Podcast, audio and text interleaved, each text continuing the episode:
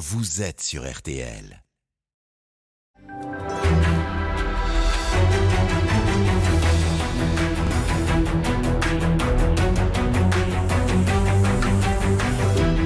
Jury RTL Le Figaro LCI.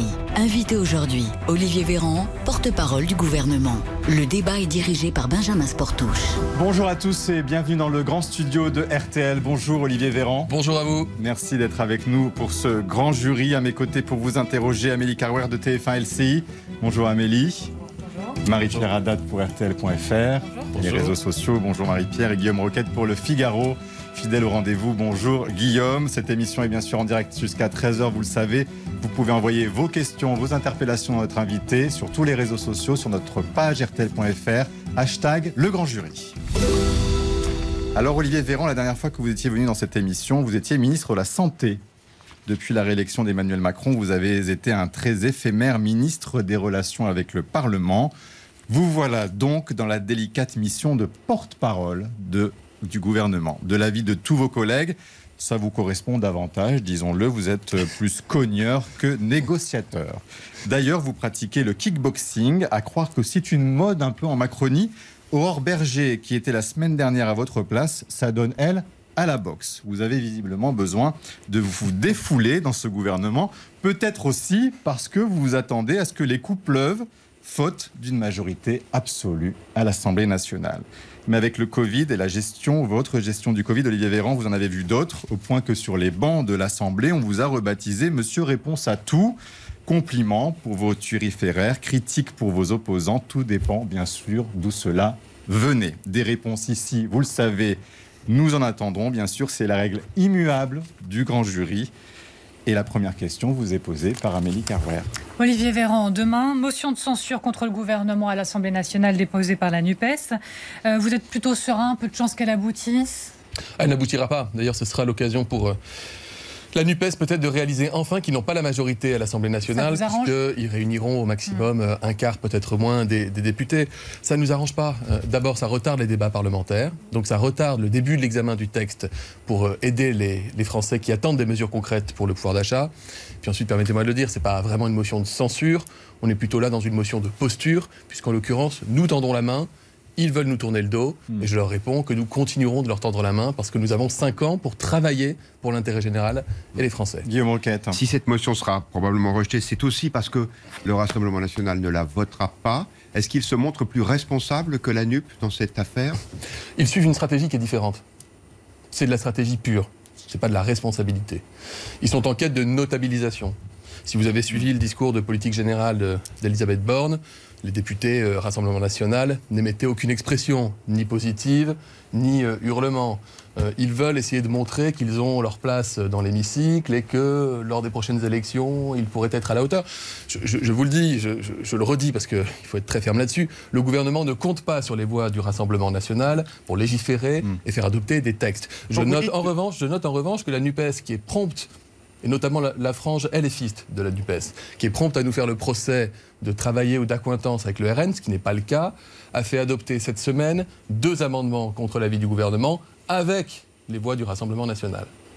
Vous semblez plus offensif vis-à-vis euh, de la France insoumise que du Rassemblement national finalement? Ah, je ne crois pas être moins offensif vis-à-vis de, du Rassemblement national. C'est absolument pas le cas. Je, le dis quand je dis que nous ne comptons pas sur les voix du Rassemblement national pour mm. faire adopter des textes et que nous ne voulons pas construire de majorité avec eux. Je crois que je ne peux pas être plus clair que cela. Mais pardon, est-ce que vous avez, vous parlez de notabilisation du Rassemblement national, est-ce que vous n'avez pas participé à cette notabilisation, notamment avec l'élection de deux vice-présidents euh, à l'Assemblée nationale, Rassemblement national, c'était la semaine dernière. Euh, certains dans votre camp ont voté dès le premier tour pour ces candidats? Est-ce que vous auriez fait la même chose, vous? Olivier Véran. D'abord, vous dire qu'il n'y a pas de consigne du gouvernement qui a été donnée euh, en ce sens. Mais consigne du groupe, non C'est important, il n'y a pas de consigne gouvernementale du groupe de Aurore Berger pour des candidats Rassemblement National. Vous ne voulez pas répondre à cette question Sur Aurore Berger il me faut juste 20 secondes pour répondre parce que sinon on va passer à côté des choses. Il y a la convention qui fait que, au prorata du nombre de députés dans un groupe parlementaire, vous avez des responsabilités au sein de l'Assemblée nationale. C'est le fonctionnement républicain. Et nous sommes profondément républicain, à savoir que nous, nous respectons le vote des Françaises et des Français. Et donc, il était légitime pour le Rassemblement national de prétendre disposer de fonctions au bureau de cette Assemblée, et notamment de postes de vice-président. Il les aurait eus au premier, au deuxième ou au troisième tour du scrutin, puisque vu le nombre de députés qu'ils ont, ils pouvaient y prétendre.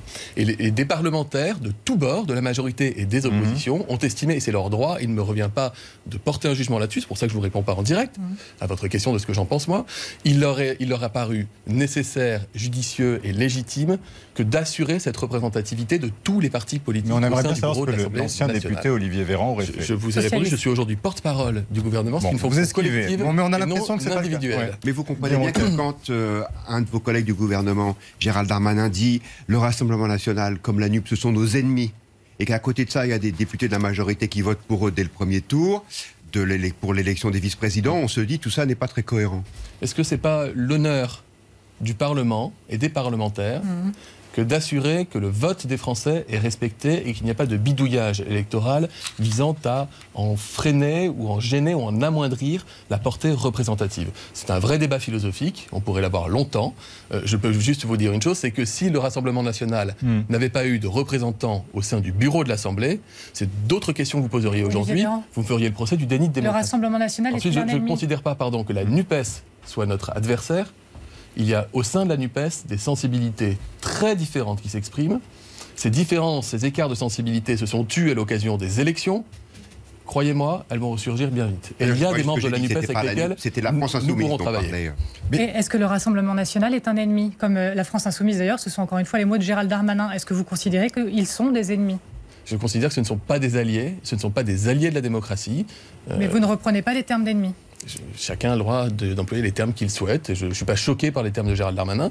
Je, préfère considérer, encore une fois, que nous avons 400 députés à l'Assemblée nationale, des communistes aux républicains, mmh. avec lesquels nous pouvons bâtir des majorités de projets dans une logique de compromis. Et c'est, je crois, le désir, le choix qu'ont fait les Français à l'occasion des élections législatives. Et la motion de censure qui sera mmh. présentée demain par la NUPES est la négation même de cette volonté des Français de nous demander de travailler avec cette logique du compromis. Pas la censure n'est pas l'ami du compromis. C'est plutôt l'ennemi, en l'occurrence, je peux utiliser le mot, du compromis. C'est pas le jeu démocratique classique, après tout le jeu démocratique, c'est lorsque vous êtes en désaccord avec une politique qui a été conduite. Qu'est-ce qui se passe demain? Le deuxième quinquennat commence. Le deuxième quinquennat Enfin, on a envie de vous dire. Ben, il commence. Les élections sont passées. Euh, le premier projet de loi important pour les Français a été présenté en Conseil des ministres. C'était jeudi. Son examen va commencer en séance publique à l'Assemblée à compter de, ce début de semaine. C'est le début du deuxième quinquennat. Donc moi, je souhaite que le réflexe des parlementaires, même quand ils ne sont pas d'accord avec nous, ne soit pas de dire on va vous empêcher de parler, on va vous empêcher d'avancer. Nous, notre ennemi, notre ennemi aujourd'hui, c'est l'inflation. Et ce que nous voulons, c'est la protection des Français. Je note que pour certains parlementaires, leur ennemi n'est pas l'inflation, mais c'est le gouvernement qui vise à lutter contre l'inflation. Travaillons ensemble, encore une fois. Il y a plein de points de convergence qu'on peut identifier et nous sommes ouverts pour prendre des amendements des oppositions. On va, y venir là-dessus, mais tout d'abord une question de Marie-Pierre Haddad, parce qu'il y a la question de la dissolution qui est déjà dans l'air et on en parle sur les réseaux sociaux. Oui, justement, une question donc, sur la page Facebook de RTL. Euh, Véronique, elle ne croit pas à toute votre méthode de gouverner texte par texte. Elle vous dit clairement c'est vous à l'échec. Elle, elle prédit qu'il y aura en fait tout simplement une dissolution à venir. Est-ce que c'est une hypothèse qui est sur la table ou euh, vous la rejetez? D'emblée maintenant la dissolution, la dissolution n'est certainement pas sur la table. les Français ont exprimé un choix. D'ailleurs, je, considère que c'est un choix dans la mesure où les enquêtes d'opinion qui sont réalisées après les élections montrent que les Français sont satisfaits, sont satisfaits de cette situation. Près des trois quarts d'entre eux considèrent que l'Assemblée nationale, aujourd'hui, représente la diversité des opinions et considèrent que la situation dans laquelle ils nous ont mis, c'est-à-dire d'être les seuls à pouvoir construire une majorité, mmh. mais de ne pas pouvoir la construire seuls, est une situation qu'ils plébiscitent. Ils sont moins contents du gouvernement. Il n'y a, pas de raison de leur demander de revoter et de revoir leur position, puisqu'ils sont très clairs. Ça, c'est important, pas de dissolution. Mais ils ne sont pas forcément contents du gouvernement, parce qu'ils sont quand même les deux tiers à dire qu'il est le signe, ce gouvernement, qu'Emmanuel Macron n'a pas tenu compte du vote des législatives. Qu'est-ce que vous avez loupé dans la composition de ce nouveau, nouveau gouvernement le, pluralisme? Il ne vous aura pas échappé que la Première ministre, Elisabeth Borne, le Président de la République, Emmanuel Macron, ont reçu dès les premiers jours qu'ont suivi les élections législatives les présidents de parti, les présidents de groupe, en leur disant voilà la situation dans laquelle nous sommes après ces élections. Nous, nous voulons travailler et gouverner avec toutes celles et tous ceux qui font partie de l'arc républicain et qui sont désireux d'avancer pour résoudre concrètement les problèmes des Français.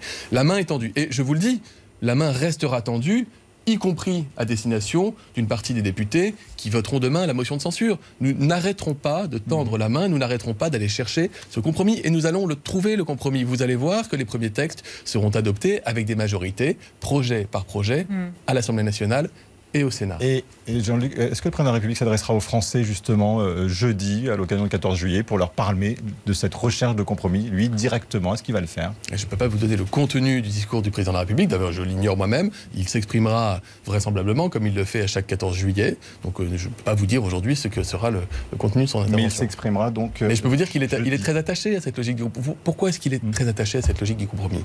Et pourquoi est-ce que c'est quelque chose qui lui parle? Mm. Parce qu'il connaît ça mieux que quiconque. Et vous savez pourquoi?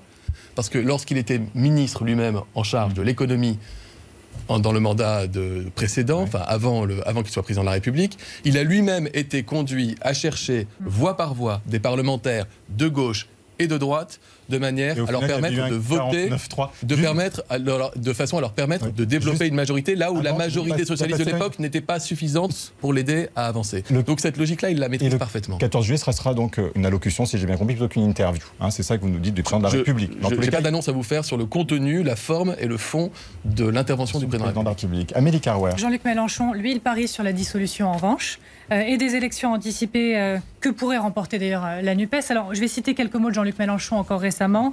Il parle de fin de règne, de l'ambiance glauque qui pourrait contraindre le pouvoir macroniste à une alliance tacite avec le Rassemblement national. Configuration politique, estime-t-il, qui nous mène tout droit à de nouvelles élections. Est-ce que vous y voyez, euh, vous y voyez quoi? Un appel à l'insurrection? En fait, ça fait des années que je me demande si Jean-Luc Mélenchon fait semblant de ne pas comprendre ou s'il ne comprend pas. C'est-à-dire qu'il a perdu les élections présidentielles. Ensuite, son parti a perdu les élections législatives. Il dispose avec la France insoumise de quelques 80 députés. C'est 200 de moins que ce qu'il faut pour constituer une majorité. Et il continue de prétendre avoir en quelque sorte gagné ou que nous aurions perdu. Et donc il continue de contester vote après vote le choix des Français qui, qui s'est exprimé à quatre reprises, majoritairement, pour le projet que nous portons derrière le président de la République. Je dis que c'est quand même un, un peu problématique, que maintenant je pense qu'il faut que lui-même accepte l'idée que le deuxième quinquennat vient de commencer, que la page électorale est derrière nous, qu'il y aura de nouvelles élections dans quelques années, mais que d'ici là, l'intérêt général et la noblesse de la politique publique, c'est de concentrer son attention, son énergie et ses efforts vers l'amélioration du quotidien pour les Français. Mais comme Jean-Luc Mélenchon est tout sauf idiot, s'il continue à dire ça malgré ce que vous venez d'annoncer, c'est que, euh, en fait, il remet en cause le, le résultat du scrutin, selon vous? Je pense que le résultat du scrutin ne le satisfait pas suffisamment pour qu'il l'accepte de bonne grâce. Mais je pense comme vous qu'il n'est pas idiot et qu'il a parfaitement compris que son parti politique et lui-même ne sont pas en mesure de prendre d'occuper Matignon et d'avoir la majorité au Parlement. D'ailleurs, si vous faites des calculs, même s'il s'associait, par exemple, dans une, dans un- une association assez contre nature aux Républicains, il n'aurait quand même pas de majorité absolue. Même s'il s'associait aux députés du Rassemblement national, dans un, bloc des extrêmes, il n'aurait pas de majorité absolue. Donc c'est un parti d'opposition, nous le respectons pour cela. Nous lui demandons en retour de respecter le vote des Français et de permettre au Parlement de faire ce pourquoi il a été élu, je le redis au risque de me répéter, améliorer le quotidien des Français. Est-ce que vous-même, c'est ce que Gérald Darmanin laisse entendre dans Le Monde, euh, vous n'avez pas fait preuve dans le premier quinquennat, et peut-être au début de ce premier mandat, de, comportement, d'arrogance qu'il aujourd'hui faudrait euh, eh bien revoir Puis c'est ce que dit Gérald Darmanin, le ministre de l'Intérieur, les Français ont donné un signe qui consiste à corriger sans doute un, son- un certain nombre de choses programmatiques, mais aussi en termes de comportement. Est-ce que vous, Olivier Véran, du premier quinquennat, vous avez tiré des leçons personnelles sur une attitude, sur une manière d'être, sur une manière de, parler aux oppositions Je- crois que ce qui a pu blesser une partie des, élus issus des partis traditionnels, partis socialistes, euh, républicains, etc., c'était le discours sur le nouveau monde et le sentiment de dégagisme qui a pu euh, euh, arriver en 2017, qui, qui était un sentiment involontaire. Il y avait un renouvellement profond à la fois du Parlement, de sa constitution, de l'origine sociale, professionnelle, culturelle des parlementaires, qui était très bien, et en même temps euh, la volonté de dépasser les clivages politiques et de casser un modèle qui préexistait depuis une trentaine d'années. Et, et cela s'est peut-être assorti du sentiment d'être jugé de la part de celles et ceux qui n'avaient plus obtenu pas- une majorité. une forme- ça a entraîné un péché d'arrogance. Il faut, il faut considérer que dès lors qu'une grosse partie de l'échiquier politique l'a ressenti comme tel, probablement que c'est le message que nous avons collectivement dégagé et envoyé. Et aujourd'hui, la situation est différente. Différentes. D'une part parce que nous avons mûri, mhm. d'autre part parce que les uns et les autres se sont confrontés à l'exercice du pouvoir et à sa richesse et à ses difficultés. Et enfin, nous sommes dans une situation aujourd'hui politique qui de toute façon nécessite encore plus qu'hier de tendre la main et de chercher des compromis. Gérald Darmanin, il ne parle pas que du paysage politique. Il vous appelle à parler aux tripes des Français. Est-ce que vous, vous dites, OK, moi maintenant je m'apprête à parler aux tripes des Français et ça veut dire quoi concrètement au-delà des mots? Je lui poserai la question. Euh, ce, qui est, certain, c'est qu'il y a une velléité de radicalité qui s'est exprimée aussi à l'occasion des élections. C'est-à-dire que beaucoup de Français ont reporté leur scrutin sur des partis qui s'expriment dans une forme de radicalité. Nous, nous avons, et nous ne changerons pas de cap, nous, nous souhaitons toujours expliquer la complexité des choses du monde. C'est-à-dire que lorsque nous mettons en place une réforme, nous voulons expliquer que les Français puissent comprendre, appréhender les raisons pour lesquelles nous le faisons. Et donc, on ne se, on ne se, on ne se paye pas de slogan, si vous, si vous voulez. Mais sans doute que dans la forme, la façon que nous avons collectivement de communiquer, il nous faut davantage être peut-être plus euh, punchy, plus percutant mm. pour toucher euh, peut-être au tripes ou au cœur ou tout simplement au cerveau. C'est pas le neurologue que je suis qui vous dira le contraire. Il parle surtout d'empathie, lui. Mais l'empathie, c'est une. Pour faire de la politique, il faut aimer les gens veux dire les choses. Vous avez ici des députés qui viennent d'être réélus, que je salue. Vous avez Quentin Bataillon, Paul Midi, Michel Perron, qui sont des, députés de grande valeur. Pour euh, deux d'entre eux, c'est leur premier mandat. Ils vous diront la même chose que moi. Lorsqu'ils ont fait campagne pendant des semaines à la rencontre des Français sur les marchés, au sein des, associations, auprès des entreprises, parfois au cœur même des habitations des familles, il faut profondément aimer les gens. Donc, comme on aime les gens, partez du principe qu'on aime les gens. Sinon, on ne ferait pas ça, on ferait autre chose. Comme on aime les gens, il faut qu'on soit capable de leur montrer peut-être davantage. Une question justement sur euh, aimer les gens. Mais aimer les gens, c'est aussi les respecter. Ah ben justement, sur pas le respect leur des oppositions. Alors, Marie-Pierre Haddad, parce qu'il y a eu une question après ce qui s'est passé aussi à l'Assemblée oui, nationale. Il y a eu, euh, vous avez sûrement vu euh, la vidéo des députés à la France Insoumise qui ont refusé de serrer la main aux députés du Rassemblement national. Ça a été très partagé sur Twitter. Qu'est-ce que vous, vous auriez fait à leur place? Est-ce que vous aurez serré la main des députés RN vous me posez des questions très individuelles aujourd'hui. Moi, je vous rappelle que je suis aujourd'hui porte-parole du gouvernement. Mais c'est important. à l'instant, vous venez de parler d'authenticité, de, oui, oui, bien parler, sûr, de parler au trip. D'abord, d'abord, j'ai pas entendu ces députés expliquer qu'ils avaient refusé de leur serrer la main parce qu'ils étaient RN, mais parce qu'il y avait du Covid et qu'ils voulaient respecter les gestes barrières. C'était ironique comme argument.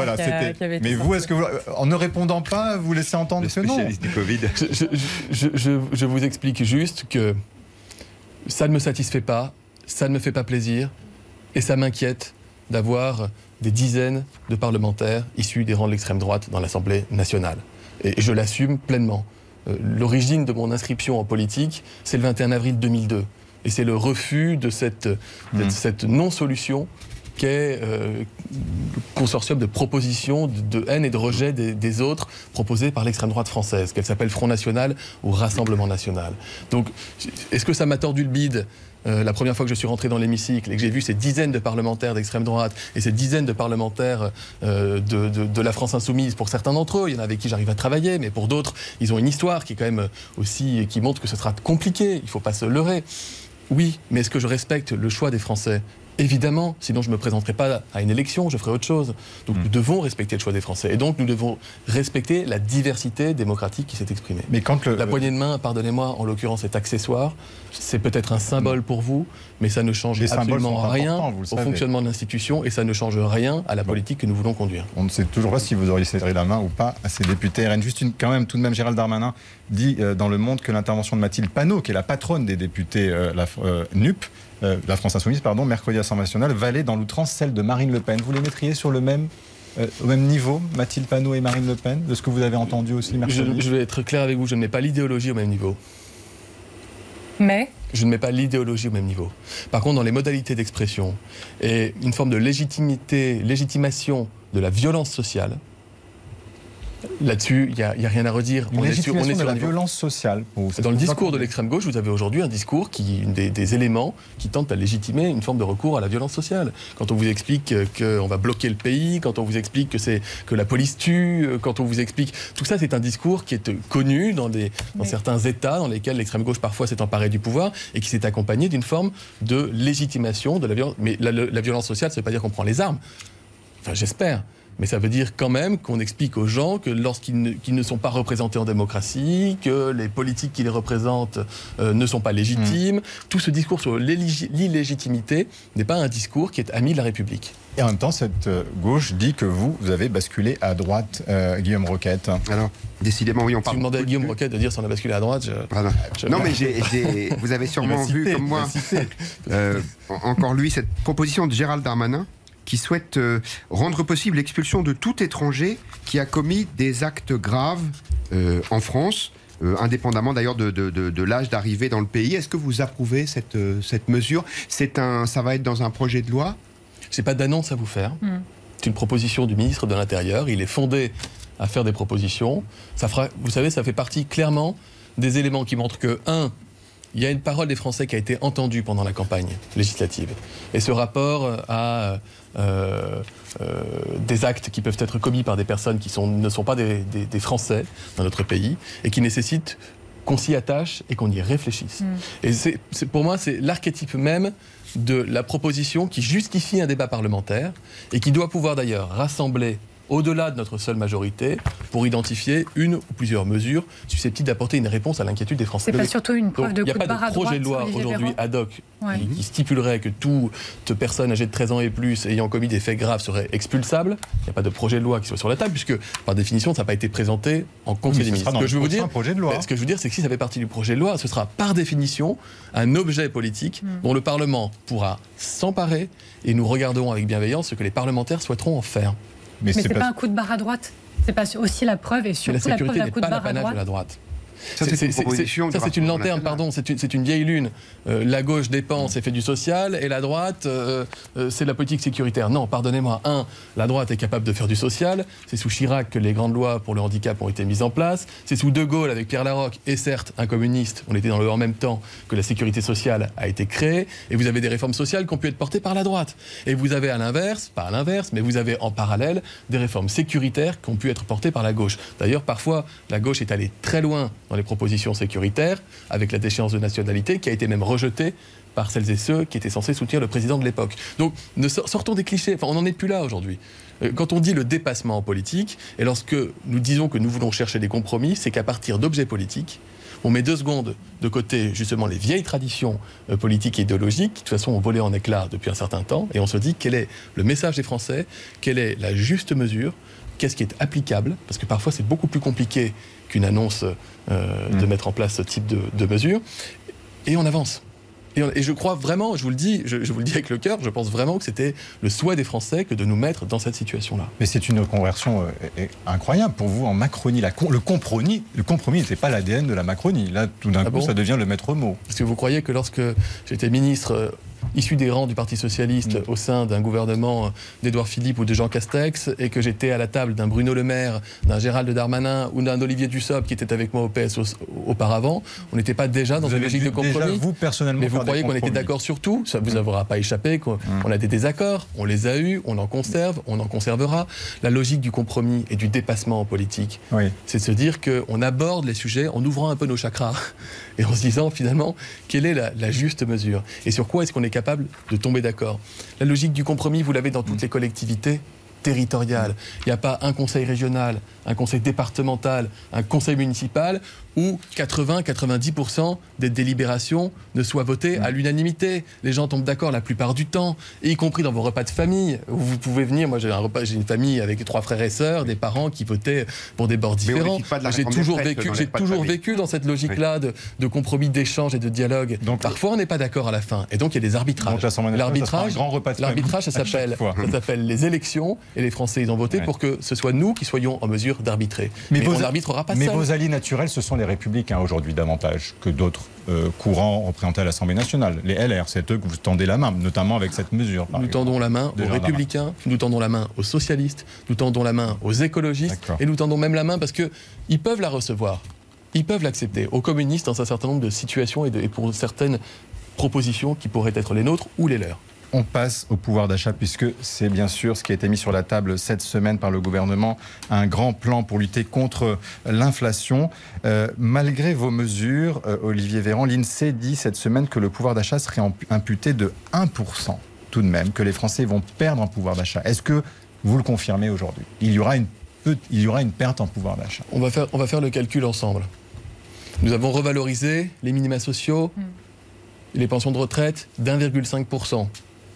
Et nous allons les valoriser à nouveau de 4% supplémentaires dès le mois de juillet. C'est-à-dire, nous avons une hausse de 5,5%. Sur la prime d'activité ou sur le SMIC, c'est même davantage encore. Et nous avons une inflation à 5%. Donc nous sommes au niveau de la compensation intégrale de l'inflation pour les Français. Et je le dis d'autant plus que nous sommes le seul pays européen à le faire. Et que c'est un coût pour les finances publiques. Mmh. Mais c'est un coût que nous assumons dans la période parce que c'est nécessaire de le faire. Mais ça ne nécessitera pas de nouveaux paquets de mesures à venir, hein, ce coût pour les Français qui commence déjà à être euh, évalué Le projet de loi qui a été présenté en Conseil des ministres et qui va être examiné au Parlement, mmh. il fait en sorte que, on va essayer de prendre un cas pratique. Je me lève le matin dans mon appartement. Mon appartement, je, suis locataire. Mmh. Le loyer ne pourra pas augmenter de plus de 3,5%. Et comme j'ai des APL, elles vont augmenter de 3,5%. Donc, je ne vois pas l'effet de l'inflation. J'ouvre mon frigo, je prends ma douche, j'utilise de l'électricité, du gaz pour chauffer l'eau. Le gaz, il n'a pas augmenté. L'électricité, nous avons quasiment intégralement bloqué la hausse des prix. Donc, l'effet de l'inflation ne se fait pas sentir. Dans mon frigo, j'ai des aliments. Ces aliments, pour certains d'entre eux, ils vont coûter plus cher, hmm. parce qu'on a des problèmes avec le blé, notamment, et d'autres matières premières. Mais, mais sur mon compte en banque, l'État m'a envoyé un chèque alimentaire ou un chèque d'aide de, d'aide euh, qui me permet de faire en sorte que si ce, que ce qui m'a coûté plus cher, en fait, in fine, je les retrouve sur mon compte en banque. Je prends ma voiture, je termine, je prends ma voiture pour aller au travail. Mm. Oui, le plein d'essence coûte plus cher, mais je me suis déclaré sur un site, c'est très facile, et j'ai touché un chèque de 100 euros, de 300 euros, qui fait qu'en réalité, le plein d'essence ne me coûte pas plus cher. Ce que je veux vous dire, c'est que dans tous les actes de la vie quotidienne, l'État est là pour compenser la hausse des prix parce que ce n'est pas une hausse de prix structurelle, mais conjoncturelle. Elle n'est pas liée à un problème économique dans notre pays, mais elle est liée à des phénomènes extérieurs, les confinements en Chine ou la guerre en Ukraine. Et donc vous ne pourriez pas aller plus loin avec d'autres exemples concrets, par hmm. exemple le blocage des prix euh, des fruits et des légumes Certains Français s'en privent euh, désormais. Ça, vous y seriez favorable ou défavorable Allez plus loin sur ça, pour les 1% supplémentaires encore qui, vont rester. Pardonnez-moi. Si je vous dis que votre panier alimentaire, il va vous coûter 100 euros de plus pour manger la même chose. Hmm. Vous avez deux options. Ou je décide que, en fait, il ne va pas vous coûter 100 euros de plus parce qu'on bloque les prix, mais vous allez expliquer aux agriculteurs comment ils survivent.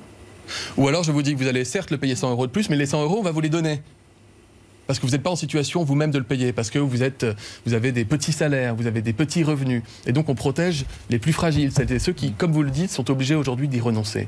Donc cet argent que vous dépensez en plus, on vous le restitue. C'est notre façon de procéder. Pourquoi? Parce qu'encore une fois, ça préserve les filières donc, agricoles. Donc vous, vous démentez ce que dit l'INSEE, il n'y aura pas de perte de pouvoir d'achat, c'est ce que vous nous dites. Je vous dis, cette année, vous dis pas qu'il n'y aura pas de perte ah. de pouvoir d'achat, je vous dis déjà que le pouvoir d'achat a augmenté de plus de 5% sur le précédent quinquennat, que c'est la plus forte hausse de pouvoir d'achat sur un quinquennat depuis des décennies dans notre pays, qui veut bien dire que c'est notre combat et que c'est pour ça que nous baissons les impôts et c'est pour ça que nous intervenons au soutien des plus fragiles. Mais, pardon Bruno Sportouche, c'est important, euh, le discours aussi que nous devons avoir pour les Français, c'est que nous devons faire attention aux dépenses publiques et que nous devons faire attention à ce qu'à force de dépenser, ça ne finisse pas par coûter trop cher. Dernière question, dernière question de cette première partie, Marie-Pierre rapidement. Oui, les internautes ont, bien noté la phrase de Bruno Le Maire quand il dit euh, Nous sommes au cœur du pic inflationniste », mais eux, ils ont un doute. Est-ce que c'est vraiment le pic et après ça va redescendre? Comment est-ce qu'on sait que euh, ça y est, là on est arrivé euh, au maximum et que l'inflation n'augmentera pas plus? Plusieurs indicateurs qui permettent de le dire, comme le dit Bruno Le Maire qu'on est au pic de l'inflation. D'abord, le prix du baril à 120 dollars, euh, c'est un prix qui est en train de se stabiliser et qui devrait, on l'espère, euh, redescendre. Il y a des indicateurs qui le laissent à penser, pas tout de suite, mais un peu plus tard. Ensuite, euh, le prix de l'énergie. Vous avez aujourd'hui des difficultés crasses à faire rentrer l'énergie, mais l'Europe réagit. Il y a des mécanismes de solidarité aussi européenne, et donc on est en train de faire redémarrer d'autres sources énergétiques de manière à ce que cette hausse des prix, elle finisse par redescendre. Donc ces facteurs conjugués font que même si la situation géopolitique reste instable, notamment en Ukraine ou en Chine, je le disais, il ne faut pas négliger l'impact des confinements chinois, eh bien, nous considérons que la situation ira en s'améliorant, pas demain, mais d'ici à quelques mois. On se retrouve dans quelques minutes pour la suite de ce grand jury d'Olivier Véran. À tout de suite.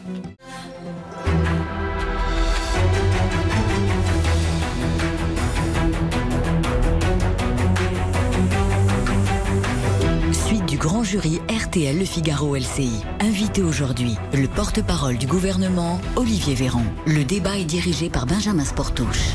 Avec à mes côtés Marie-Pierre de RTL.fr, Guillaume Roquette du Figaro et Amélie Carwer pour TF1 LCI.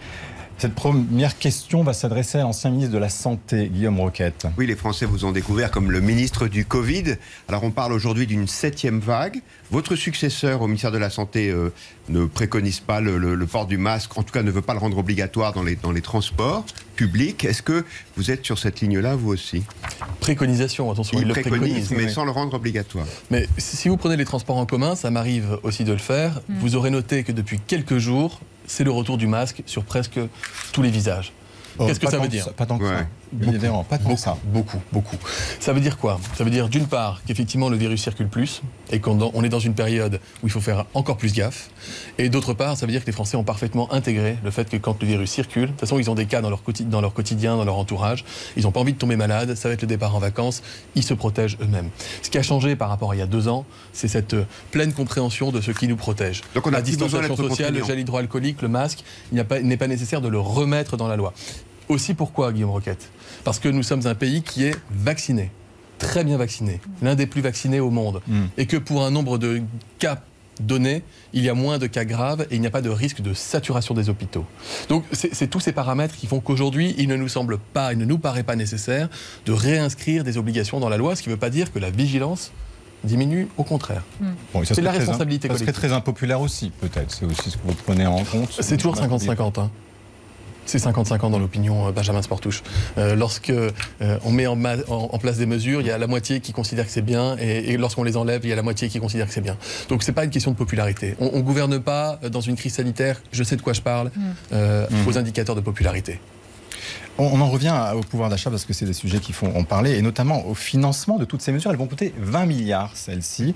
Et la Cour des comptes eh bien, vous met en garde, Amélie Carwer. Oui, vous-même, vous, l'avez évoqué en première partie. Hein. Maintenant, il faut qu'on regarde, en gros, fini le quoi qu'il en coûte, on regarde combien ça coûte, c'est ce que dit Gabriel Attal.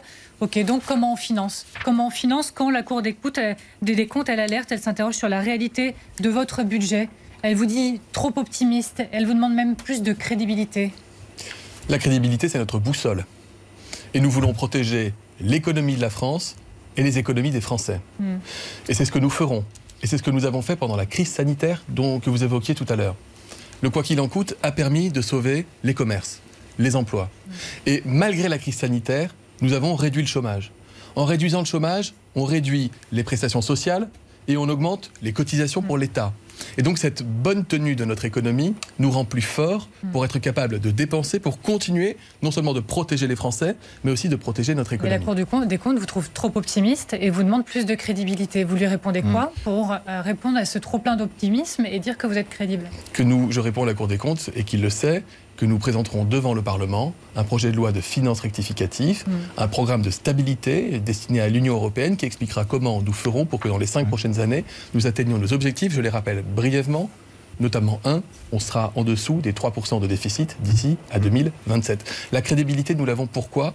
Parce que lors du précédent quinquennat, malgré la crise Covid, nous avons tenu les objectifs qui avaient été les nôtres. Et ensuite, lorsqu'il y a eu quoi qu'il en coûte, évidemment, il y a eu des dépenses supplémentaires. Mm. Ce qu'il faut vraiment comprendre, c'est que l'argent dont on parle, c'est pas de l'argent qui tombe de nulle part, c'est l'argent des Français.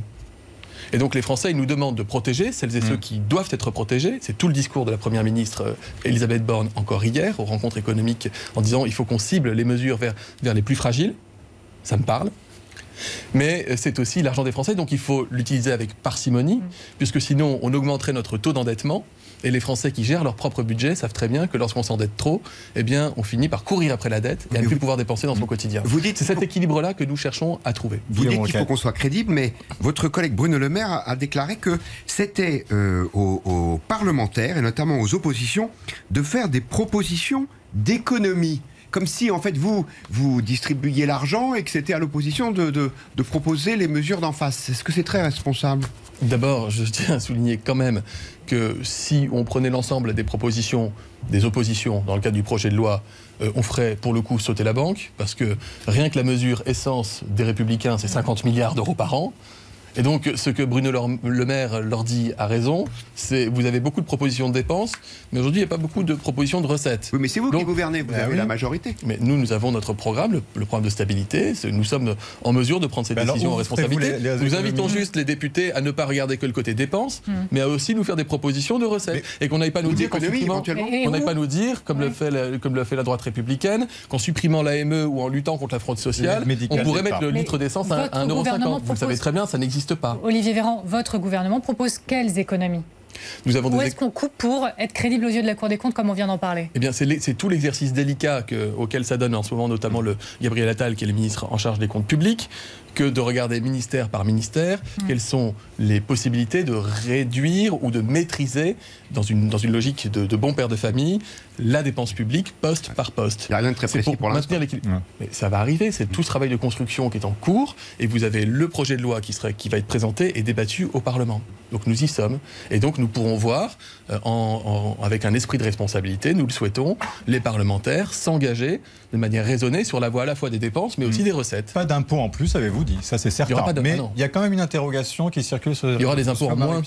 Benjamin Sportic, c'est aussi notre marque de fabrique. Des impôts en moins. Ben, nous continuerons de baisser les impôts. Bah oui, ça a un impact sur le budget des ménages. Justement, mais il y a les JO euh, qui arrivent et il y a une question qui émerge. Exactement, et euh, les internautes se sont interrogés sur la phrase de Guy Dru, donc l'ancien champion olympique et ancien ministre des Sports, qui lui dit que oui, il y a une possibilité qu'il y ait un impôt JO pour financer les Jeux à Paris. Est-ce que c'est le cas ou pas? Il n'y a pas de hausse d'impôt sur la table. Il n'y a pas de hausse d'impôt dans les esprits.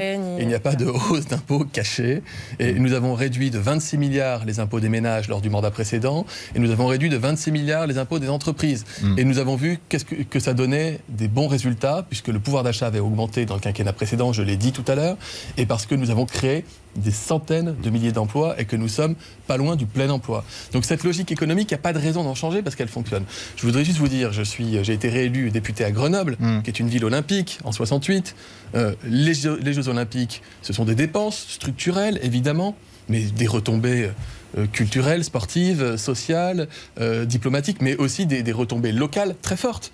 Vous avez des constructions, vous avez de, de l'hébergement, vous avez des infrastructures, ça sert dans la durée. Donc c'est pas une dépense à perte ou du one shot euh, le temps de, de deux semaines de, de Jeux Olympiques. Ça, ça, restructure totalement le paysage mm. des villes et d'un pays pour des années, voire des décennies. Donc vous ne laisserez pas des impôts locaux augmenter à Paris, pour être clair, parce que là on parle d'impôts nationaux, il n'y aura pas non plus d'augmentation d'impôts locaux pour les Parisiens, par exemple. Il ne sera pas échappé que nous ne sommes pas en mesure ah de diriger la ville, de, un peu, la ville de Paris. Bah, attendez, chacun ses responsabilités. Ah bah oui, d'accord. Moi, je vous bah. dis ce que nous faisons, ce que nous avons fait et ce que nous ferons. Je ne peux pas parler au nom de Mme Hidalgo. Le diable se niche dans les détails. Une question de Guillaume Roquette. Oui, donc il n'y a pas encore de mesure. Elle ne sera pas poussée, ni directement ni indirectement, à augmenter les impôts si c'est ce que vous insinuez.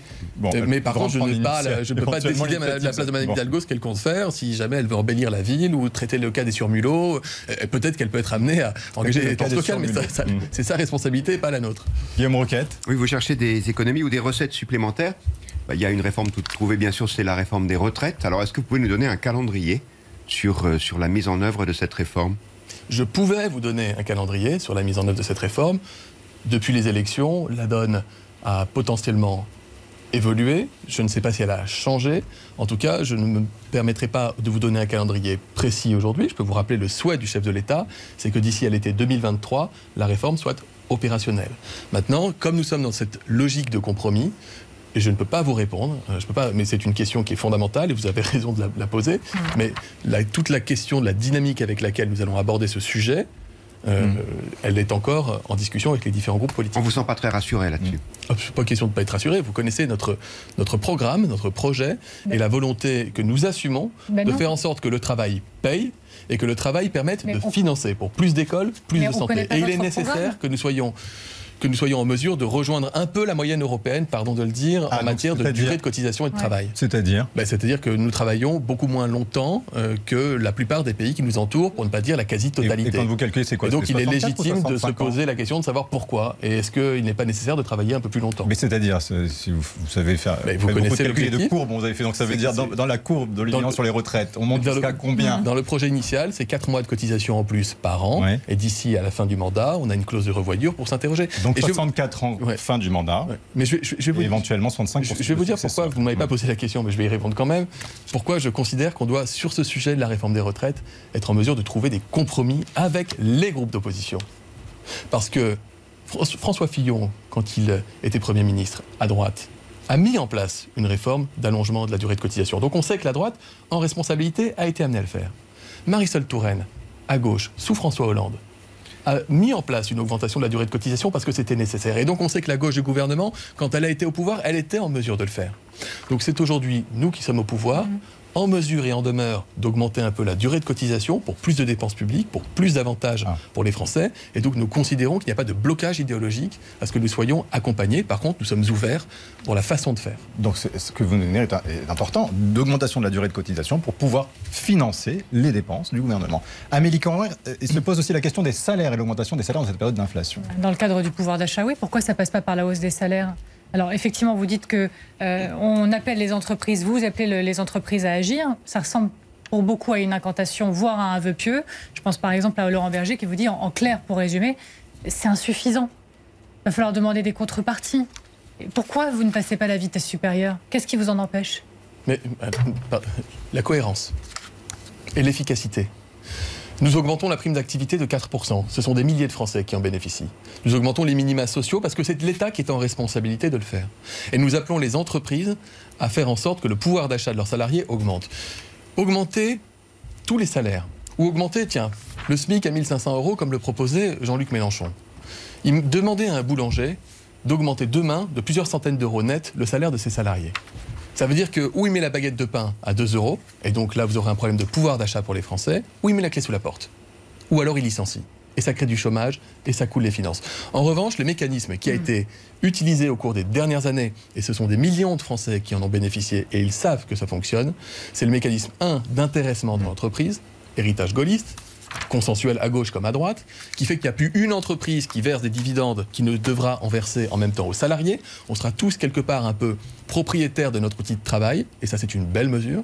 Et d'autre part, cette fameuse prime, ce qu'on appelait la prime Macron ou la PEPA, qui est une prime sans impôt, sans charge, et qui va être montée jusqu'à 6 000 euros. Ça veut dire potentiellement 500 euros net dans la poche des salariés des entreprises. Pourquoi est-ce que nous ne contraignons pas toutes les entreprises à le faire? Parce que vous avez aujourd'hui des entreprises qui sont elles-mêmes dans une situation difficile pour certaines d'entre elles, parce que les matières premières leur coûtent plus cher, parce que parfois ils n'ont même plus accès suffisamment aux matières premières pour tourner en plein. Si vous dites à ces entreprises augmentez demain les salaires de tout le monde, elles mettent la clé sous la porte et les salariés n'auront pas plus de salaire, ils n'auront plus de travail. En revanche, vous avez des entreprises qui fonctionnent bien et qui tournent bien, et notre économie aujourd'hui, elle est florissante. Et si celles-ci n'augmentent pas plein les emploi. salaires, qu'est-ce que vous Et ces entreprises, nous leur Voilà. demandons. Mais elles le font en responsabilité. Vous savez pourquoi? Parce que quand on s'approche du plein emploi, l'enjeu pour une entreprise, c'est comment j'arrive à, à identifier de la main-d'œuvre qualifiée pour me permettre de grossir et de continuer. Et le plein emploi aujourd'hui, si vous posez la question à des restaurateurs, ils vous diront qu'ils ont déjà augmenté les salaires. Posez la question à certains services privés, à certaines entreprises, dans le domaine du numérique ailleurs, ils vous diront déjà qu'aujourd'hui, leur objectif, c'est comment j'arrive à, à recruter là. Là, j'ai 15 offres d'emploi et je n'arrive plus à recruter des gens. Donc ça veut dire, nous, ça nous pose l'enjeu de la formation et de l'éducation, mais pour les entreprises, ça pose aussi l'enjeu de l'attractivité, donc la montée des revenus. Euh, dans les dépenses que vous allez devoir euh, faire au gouvernement, c'est euh, bah, financer la nationalisation d'EDF. Ça va coûter à peu près 7 milliards. Est-ce que nationalisation d'EDF, ça veut dire tarif moins cher pour les Français dans les années à venir? Nationalisation d'EDF, ça veut dire reprise en main stratégique, économique d'une entreprise indispensable dans la quête de souveraineté qui est celle du président de la République. C'est-à-dire que les choix stratégiques qui sont devant nous, Mm. en matière de- d'énergie renouvelable, en matière de nucléaire, vous le savez, la construction de six nouveaux EPR, on a mis la barre très haut dans le quinquennat. Puissance solaire x 10. 50 parcs euh, en mer de- de- d'éolien. Tout ça pour ce pilotage, pour qu'on soit sûr que les choses avancent. On Mais préfère avoir nous-mêmes le pilotage Oui. des La outils. facture. Mais ça coûte, Ouais. mais par rapport au coût de l'énergie et par rapport au, au coût des enjeux stratégiques pour notre pays de souveraineté, quand on voit, quand on est, quand on est fragilisé, combien nous coûte l'importation d'énergie, on préfère encore une fois être capable de mettre le paquet au bon moment. Est-ce que que oui nous ou non, la facture des Français pourrait à terme, au-delà du bouclier tarifaire, augmenter suite à cette euh, renationalisation entre guillemets d'EDF Non, la nationalisation d'EDF n'a pas d'impact sur le coût de l'électricité mmh. pour les Français. Mais est-ce que c'est les Français qui vont devoir la financer? C'est ce que j'ai l'impression que vous me disiez à l'instant, ça va avoir un coût, 7 euh, milliards. Est-ce que ça veut dire que sur la facture, au contraire, il y aura euh, peut-être un petit ajout pour que les Français finissent, financent ces 7 milliards? Non, il n'y a pas de petit ajout sur la base ah. du contrat, c'est de la dépense publique. Par contre, on pourrait philosopher longtemps euh, pour se poser la question de d'où vient l'argent de l'État, c'est de vos impôts. Donc finalement, ce sont les Français qui se payent mmh. la nationalisation d'EDF mmh. à travers les mécanismes évidemment, et de, et de cotisation. Mais non, ça n'a pas de facture qui sera présentée aux Français sur leur feuille. Vous savez, la France est le seul pays d'Europe à avoir limité à 4% la hausse du prix de l'électricité. Hein. Hmm. C'est 500 euros d'économisés par an euh, par foyer. Et nous sommes le seul pays d'Europe à avoir gelé le prix du gaz. Ce sont 700 euros euh, d'économiser par foyer euh, dans notre pays. On est les seuls à l'avoir fait. Donc honnêtement, si on avait dû utiliser le levier du coût de l'énergie pour financer des choses, ça, se serait vu et ça se saurait. C'est plutôt Pendant qu'on en est sur, sur l'énergie, on parle beaucoup de risques de, de, de coupure de gaz ou d'électricité. Est-ce que le gouvernement travaille sur ce type de scénario? Oui. Bien sûr, nous travaillons de toute façon dans le contexte et en dehors de ce contexte qui est très particulier. Donc le nous risque travaillons, est réel. Nous travaillons. Je ne dis pas que le risque est réel. Vous me demandez si on y travaille. Est-ce qu'on anticipe des situations On travaille sur un sujet, c'est qu'il peut arriver. Euh, avec la situation d'instabilité que nous connaissons à l'est de l'Europe, avec les velléités russes de freiner euh, leur, euh, leur apport de gaz à destination des pays de l'Union européenne, heureusement que nous travaillons sur tous les scénarios. Mais c'est quoi le plan alors C'est quoi le plan, Olivier Véran? C'est augmenter notre puissance nucléaire, et c'est ce que nous avions déjà commencé, et heureusement que nous l'avions commencé avant d'ailleurs le conflit euh, ukrainien, c'est travailler sur les centrales avec des réacteurs qui, pour certains d'entre eux, vous le savez, sont à l'arrêt, pour avoir une reprise la plus rapide et la plus sécure, sécurisée possible pour augmenter notre autonomie. Mmh. C'est travailler sur des mécanismes de solidarité européenne en matière de partage des énergies. Si la situation faisait que l'un ou l'autre des partenaires européens devait manquer un moment d'énergie, les Allemands ont mis, en place des ouvertures de centrales à charbon. Donc c'est tout ce travail qui se fait pas à l'échelle d'un État, mais qui se fait à l'échelle de notre continent Mais si européen. elle interviendrait quand? Il n'y a pas de, je ne vais pas vous parler d'hypothétiques coupures. Nous faisons en sorte qu'il n'y en ait pas des coupures. Cet été, est-ce qu'on est risque d'en avoir au vu de la canicule, de l'utilisation par exemple de la climatisation? Ce qui est demandé aux Français, c'est d'avoir une attention. Alors c'est de toute façon ah. avec ou sans crise énergie, euh, énergétique, c'est le cas aujourd'hui parce mm. que l'objectif c'est le réchauffement, lutter contre le réchauffement climatique. Donc de toute façon, nous sommes enclins à demander aux Français de faire gaffe à la clim, au chauffage, aux lumières, à l'envoi de pièces jointes, à tout ce qui dans leur quotidien peut augmenter de manière non indispensable pour la planète. Alors justement sur cette question, il y a une question très précise sur la climatisation. Oui, euh, donc vous parliez de la ministre de la Transition énergétique, donc Agnès Pannier-Runacher, elle a demandé aux entreprises de ne pas utiliser la climatisation en dessous de 26 degrés. Est-ce que pour être vraiment très concret, vous demandez aussi ça aux Français, ceux qui ont en tout cas un climatiseur chez eux, de ne pas mm. l'activer en dessous de 26 degrés. Si la demande avait dû être portée en ces termes auprès des Français, Agnès Pannier-Runacher l'aurait fait. Elle s'est adressée aux entreprises qui sont des grandes consommatrices mm. de climatisation, de climatiseurs et donc de consommation énergétique. Mais je le redis, mettez de côté la question des coupures, mettez de côté la question de l'approvisionnement en gaz, mettez de côté toutes ces questions énergétiques. Pour notre planète, on ne peut pas avoir un discours qui consiste à dire nous voulons que l'État en fasse plus pour la planète et plus pour l'écologie, et en même temps ne pas dans notre quotidien, et je sais que les Français le font, et on a un peuple mm. particulièrement sensibilisé, et les petits, moi j'ai deux enfants, euh, à l'école, ils apprennent aujourd'hui euh, qu'il faut faire vachement attention dans, le quotidien pour préserver la planète, et parfois, quand je ne fais pas attention moi-même, c'est eux qui viennent me voir en disant est-ce que tu as coupé le chauffage avant de partir travailler pour ta journée? Donc ça, c'est une démarche collective qui doit nous permettre d'être meilleurs demain, mais pas dans le contexte aujourd'hui, mais pour les années, les à venir pour pas qu'on ait trop chaud au mois de juin, par exemple. Français sont la fonte des glaces et qu'on fasse attention à notre planète. C'est une démarche citoyenne. Donc, les Français sont dans leur voiture aujourd'hui. Si vous j'appelle les Français à faire gaffe à la clim et au chauffage, évidemment, mais hmm. tout le temps. Les Français sont dans leur voiture aujourd'hui euh, pour aller en vacances, certains d'entre eux. Est-ce que vous leur dites, bah, si vous pouvez vous passer de la clim, faites-le dans l'habitacle de votre voiture? Est-ce que ça fait partie des gestes du quotidien qu'il faut euh, éviter? S'ils ont très chaud et qu'ils ont des enfants dans la voiture, on ne va pas leur demander de ne pas mettre la clim, euh, Benjamin Sportouche. En revanche, si on évite de mettre la clim à 17 mmh. euh, dans la voiture parce qu'on a envie d'avoir de l'air très très longtemps, peut-être juste pour se rafraîchir, et qu'après on la met à une température raisonnée, ça fait partie des petits gestes du quotidien qui, qui sont très utiles en réalité quand ils sont cumulés. Question express. Le grand jury. Question express. Olivier Véran, vous êtes aussi ministre en charge du renouveau démocratique. Pour ou contre la proportionnelle intégrale C'est pas dans c'est pas dans les tuyaux la proportionnelle intégrale. On Ah est plutôt sur que le président de la République l'avait avancé. Non, mais il n'y a pas de Ouais. texte de loi qui a été présenté aujourd'hui qui porterait vous la proportionnelle intégrale. Et il n'y en aura pas d'ici la fin du quinquennat? Je ne sais pas. Je ne peux pas vous Et vous le souhaitez, On est en début de quinquennat. Il y a des questions. Est-ce que ça porte sur 15% de proportionnel, 30% de proportionnel ou l'intégrale? Je ne vais pas vous apporter une réponse au nom du gouvernement aujourd'hui. Pour ou contre le référendum d'initiative citoyenne, le RIC? Le RIC tel qu'il était prôné par les Gilets jaunes, Mm. contre. En revanche, et ce sera vraiment un axe de travail très fort de mon ministère, davantage consulter les Français, davantage revenir vers eux pour leur expliquer pourquoi le fait de les avoir consultés nous a été utile, mieux expliquer les politiques publiques, faire en sorte qu'aucun Français, qui, qui- tous les Français sont très politiques, ils ont leur avis à donner, leur montrer qu'on a tout fait pour les consulter et Mhm. qu'on a une obligation de moyens et de résultats en la matière pour changer la donne, oui. Vous aviez, en début d'émission, vous avez dit que vous avez identifié des députés qui étaient euh, prêts à travailler avec vous. euh, et des députés euh, de quel bord et combien sont-ils, ces députés que vous Des avez LR, des socialistes, des écologistes, il y en a. Des. RN aussi, éventuellement J'ai pas appelé les RN. D'accord. Et c'est pas donc- un oubli. Ce n'est pas un oubli. Vous ne les avez pas expr- Donc, et combien y en a-t-il dans ceux qui seraient euh, compatibles avec euh, vos projets et ceux à venir Une vingtaine? Je, je ne vois pas du tout le sens de votre question. De quoi avoir une de quoi avoir une majorité. Si vous le voyez très bien, peut-être que vous ne voulez pas me.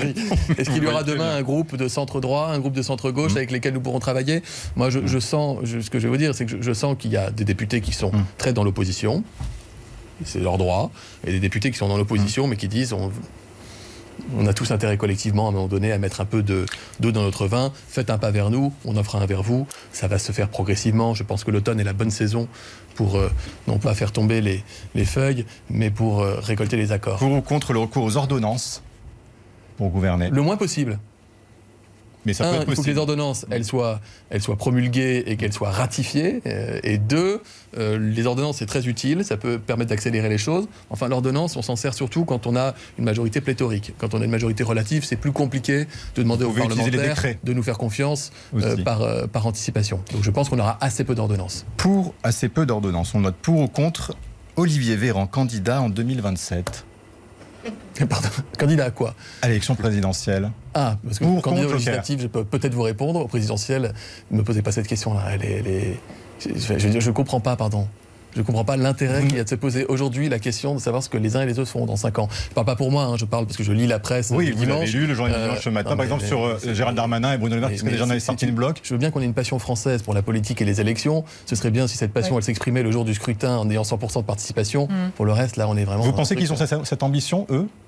Je, je pense que personne ne doit avoir d'ambition pour les élections de présidentielles de 2027. Ah. Je pense que l'ambition, on doit l'avoir pour les Français maintenant, demain, au Parlement, pour faire en sorte que la Une majorité que les Français nous ont conférée, Edouard Philippe- elle soit le plus efficace possible. Oui, quand Édouard Philippe fait la publicité pour son parti, lui, il prépare 2027 pour adhérer les gens, pour inciter euh, les Français à y adhérer. Édouard Philippe a un parti politique, il a tout à fait le droit à l'avoir, il est légitime pour avoir son parti.